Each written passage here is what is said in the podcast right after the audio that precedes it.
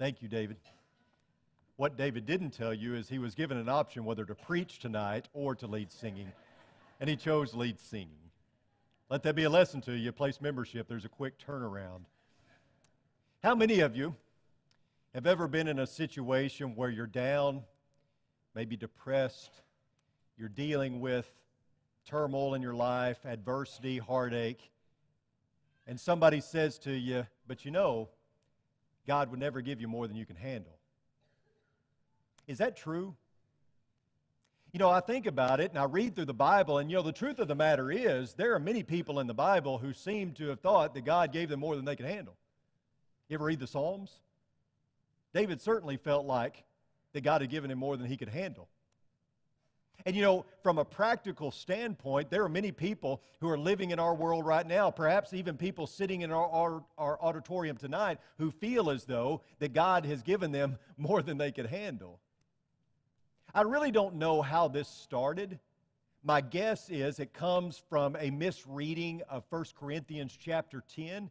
If you look there, it says, "No temptation has overtaken you, but such as is common to man. And God is faithful, who will not allow you to be tempted beyond what you are able, but with the temptation will provide the way of escape also, so that you will be able to endure it."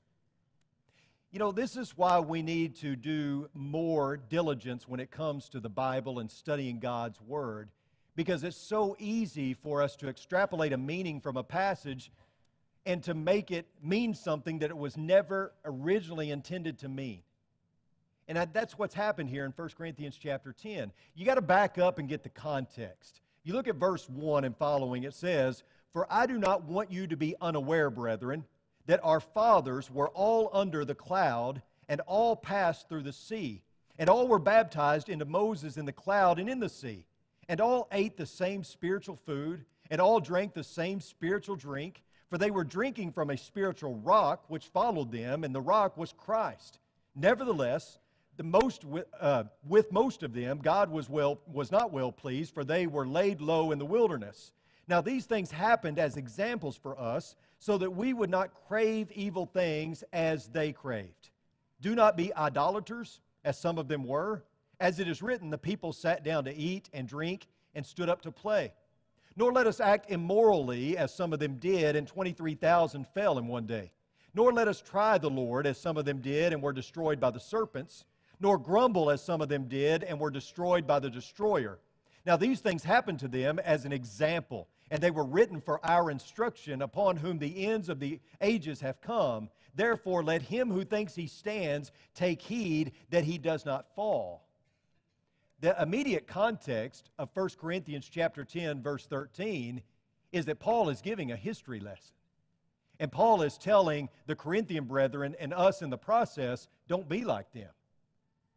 Learn from their mistakes. Don't fall like they did. Don't be destroyed by the destroyer. Learn from their example.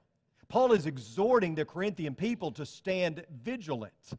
The, the Corinthian brethren were heading down a precarious path, and evidently Paul knew this. And so he was trying to head it off before it got too bad. There was temptation to do as God's people did when they rebelled back in Old Testament times.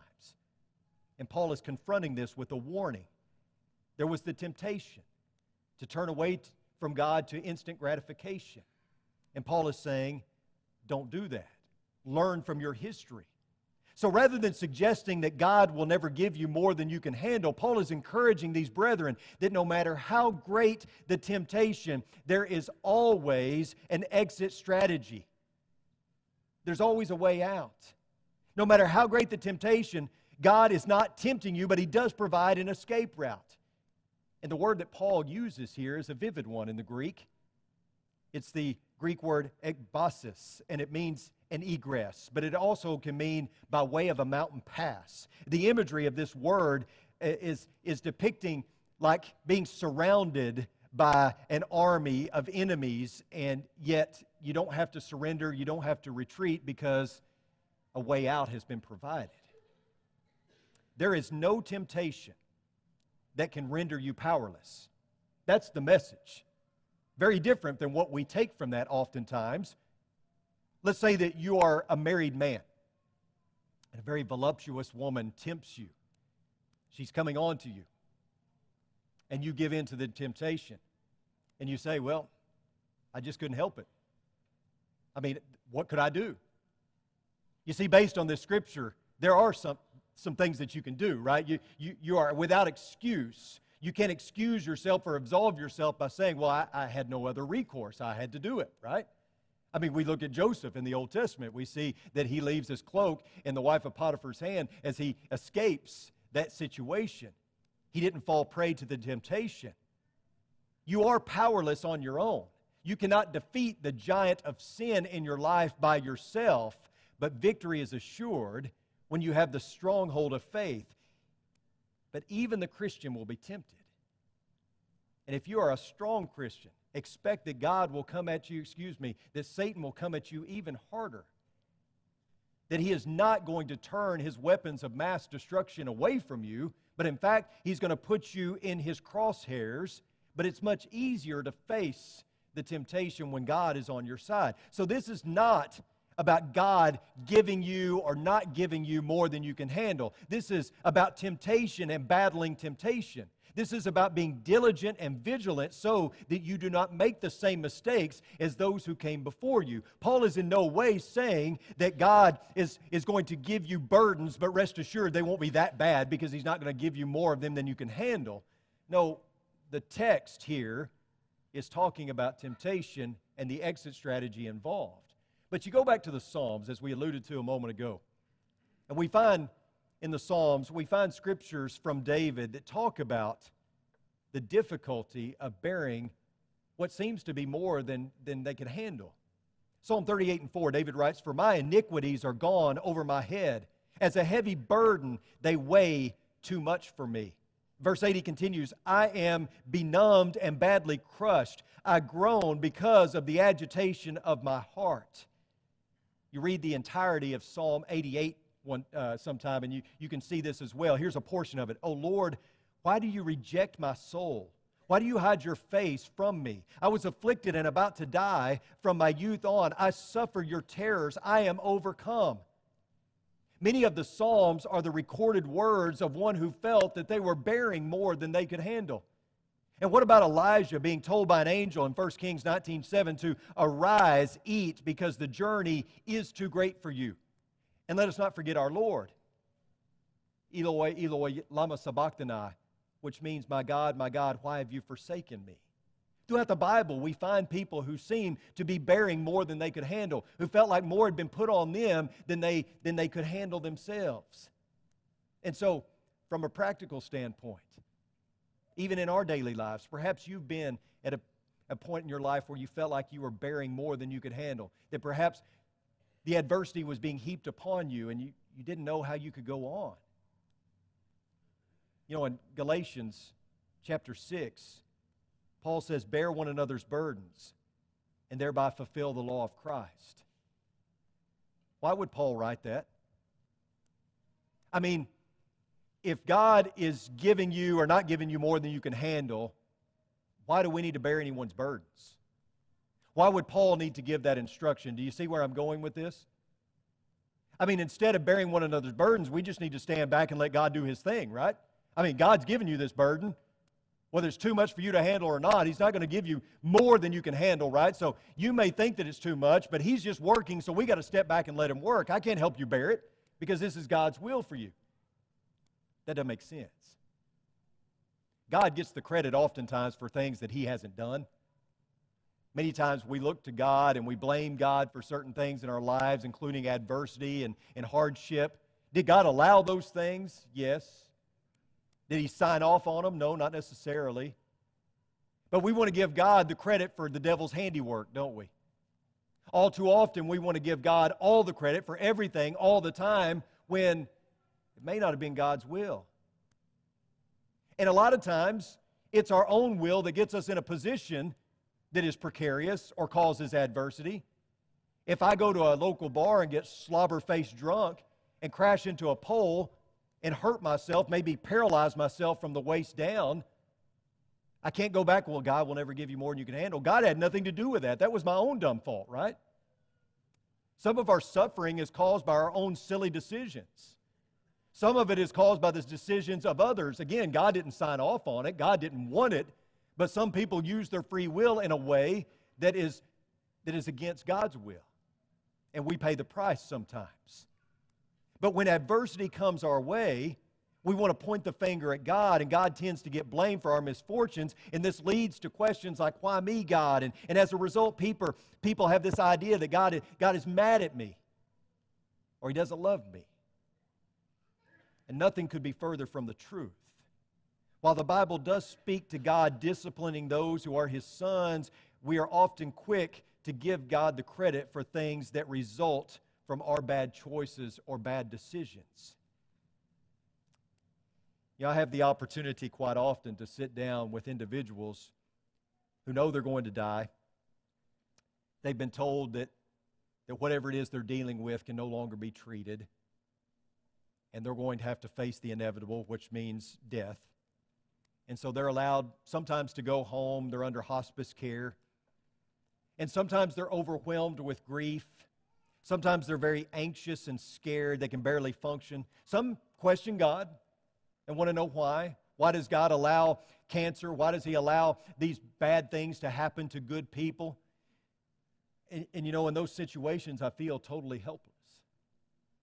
I mean, what can you do?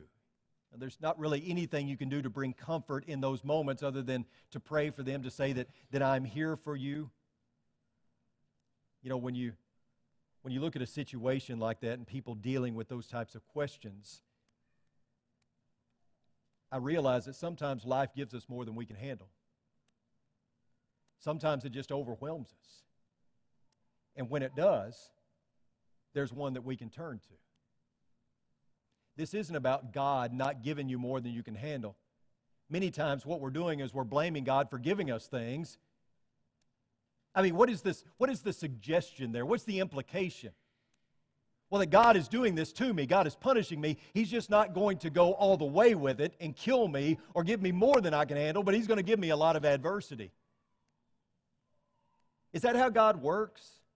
We've talked about that before in other sermons, and I wrote a blog post about it not long ago and got a lot of good response, but God doesn't need another angel in heaven.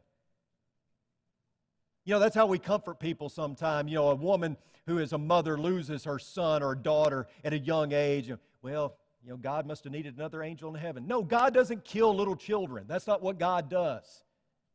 God doesn't give you cancer. God doesn't torture people, okay? And if that's your perception of God, that's wrong. But God is there to turn to Him when we feel like we've been dealt more than we can handle. When we feel like that this life has really dealt us a bad hand or thrown us a curveball, God is there. Because God knows about suffering, doesn't He? Our Lord knows about suffering. Our Lord is intimately acquainted with suffering. He endured far more than, than you or I could ever imagine. And so my Lord can sympathize with my suffering because He has felt the emotional sting and the mental anguish and the pain of rejection, of loss, of torturous agony, of floggings, of beatings, and of course, crucifixion. The prophet Isaiah said, "He was despised and forsaken of men, a man of sorrows and acquainted with grief, and like one from whom men hide their face, He was despised, and we did not esteem Him. Surely our griefs He Himself bore, and our sorrows He carried." Suffering's not foreign to our Lord. He encountered suffering on a level that we could never imagine. And He can relate because He has been there. The cross is an important reminder for us, and not the one you wear around your neck or that you wear as jewelry. I'm talking about the one that He was fastened to, the one He's still on. That, that is a great reminder for us when life gets difficult, that we have a Savior that can sympathize. We have a God that we can turn to. It reminds us of the brokenness of the world, and it reminds us that in times of pain and suffering, we're not alone. It's not that God will never give you more than you can handle. The biblical truth is that God is there when you feel that your burdens are more than you can handle. That's the truth. And again, I, I really, there are some things that are adages or cliches or trite little sayings that we hear over and over again, and they take on a spiritual connotation, and so we just assume that they're found in the Bible somewhere, which only shows our ignorance, and I mean that in the kindest way as possible, you know, that we just need to edu- educate ourselves better. We need to look and study more. Cleanliness is next to godliness. Many people believe that's in the Bible, right? And sometimes it's even things in the Bible that we twist and contort, or we don't, we don't understand properly or recite properly, like money is the root of all evil. You hear that a lot. I even saw it on a church sign recently. Money's not the root of all evil. That's not what Paul says in First Timothy six ten. He says, for the love of money is the root of all evil, right? And there's other ones like God, will, uh, God only helps those who help themselves, like we talked about last week. And this one, God will never give you more than you can handle. And while we're on the subject, let's be careful in how we respond to someone who is dealing with grief. To say things like God needed another angel in heaven, or, or whatever it may be, or someone who is dealing with loss to say, well, you know, God will never give you more than you can handle. Someone's dealing with stage four cancer. Well, God will never give you more than you can handle. You know, I think sometimes the best thing to say when it comes to helping someone who's grieving is nothing. I, I think sometimes that's the best. It's just to remain silent, to love on them, to hug them. Maybe if we say anything, tell them that we're, we're praying for you, or can I have a prayer with you, right? There will always be mystery surrounding suffering and why certain people go through certain things. We don't have all the answers, but we can pray. We can point them in a direction of a God who comforts and who cares and brings peace. But our little sayings, a lot of times they don't bring comfort. They only cause more questions, and a lot of times they're not even biblical. You'll hear more false doctrine at a funeral than you will anywhere else, right? It's a shame, but it's true. A daughter complained to her father that life was just piling up on her, that she just couldn't handle it anymore, that God was giving her more than she could bear. And her father said, well, let me show you something. And so the father took three large pots and filled them with water, and he brought them to a boil. And in one pot he put carrots, in another pot he put, he put eggs, in another pot he put coffee beans. And when it was brought to a boil, he took out the contents in each, the carrots, the eggs, and he poured the coffee in a bowl. And he asked his daughter, he said, so feel the carrots. She felt the carrots. He said, what, what do you feel? She said, well, I mean, they're mushy. They're soft. So that's right. Now crack that egg. So she cracked the egg. After she got the hard shell off, she noticed it was hard-boiled. He said, now drink some of the coffee. Well, she was more than ready to do that. She loved coffee, loved the smell of coffee. She said, it tastes great. She said, but what, what are you getting at? What are you driving at? And he said, well, you've got to determine, as someone who feels as though that you have more than you can bear, how you're going to react. What's your reaction going to be? Are you going to be like the carrots that went into the adversity strong and hard, but comes out soft and weak? Or are you going to be like that egg that goes into the pot of boiling water with a hard shell on the outside, but liquid on the inside, but comes out hard on the inside? Or are you going to be like the coffee, the beans, that flavors the water around it? The choice is yours. And, and the same choice is for us as well when it comes to adversity and how we deal with it. Instead of blaming God and pointing to some unscriptural kind of thing like God will never give you more than you can handle, how about we look at it from the standpoint of how am I going to handle this with God on my side? We always ask the question, why God? How about asking the question, how God? How can I do this with you on my side? Am I going to allow the adversity to make me soft? Am I going to allow it to make me bitter and hardened on the inside? Or am I going to flavor the world around me? Am I going to use that adversity in a way that I can help others, that certainly can make me stronger, and so that I am a better Christian after it's all said and done? This isn't about God giving you or not giving you more than you can handle. This is about handling the trials of life in a godly manner. When adversity knocks, how do you respond? That's the question. And we've got a lot of folks in our congregation that are dealing with adversity. the fact that we are growing, and we have been growing at a really, it's really been exciting to see the growth that we've been having. But maybe you know or don't know this, but with this growth has come people who have issues and who have problems. And I, for one, am glad that they feel like that they can come here to the Oldham Lane Church of Christ and feel like that they get help. That they feel like that there is a community here that will help them get through it. One of the large misconceptions about church, about the assembly that we have, is that in order to be a part of it, you have to be cleaned up and dressed up and blessed up in order to be a part of it. And nothing could be further from the truth. We kind of give this impression that if you'll come in, sit up straight, act right, look forward, then we'll take you, and you'll fit right in. No, I mean, look at the churches in the Bible. Look at the churches that Paul addressed. These weren't perfect people. These churches were far from having it all together. You don't have to have it all together. In fact, that's who we want, are the people who are not, you know, dressed up and cleaned up and blessed up. We want the people who are messed up and, and broken up, and maybe even the people that are destroyed and at rock bottom. If you can't come here and find healing, where are you going to go? You don't have to meet some arbitrary standard before you can come here and worship God and find God's people, helping you bear your burden, being an encouragement to you, and helping you get through ever, whatever it is you're going through. Sometimes it's a change of perception of what we feel church should be. And you know, I hate to use the analogy of a hospital because none of us like hospitals, but the church should be a healing place. Because every one of us as Christians should understand healing. I mean, if we don't understand it, who does, right?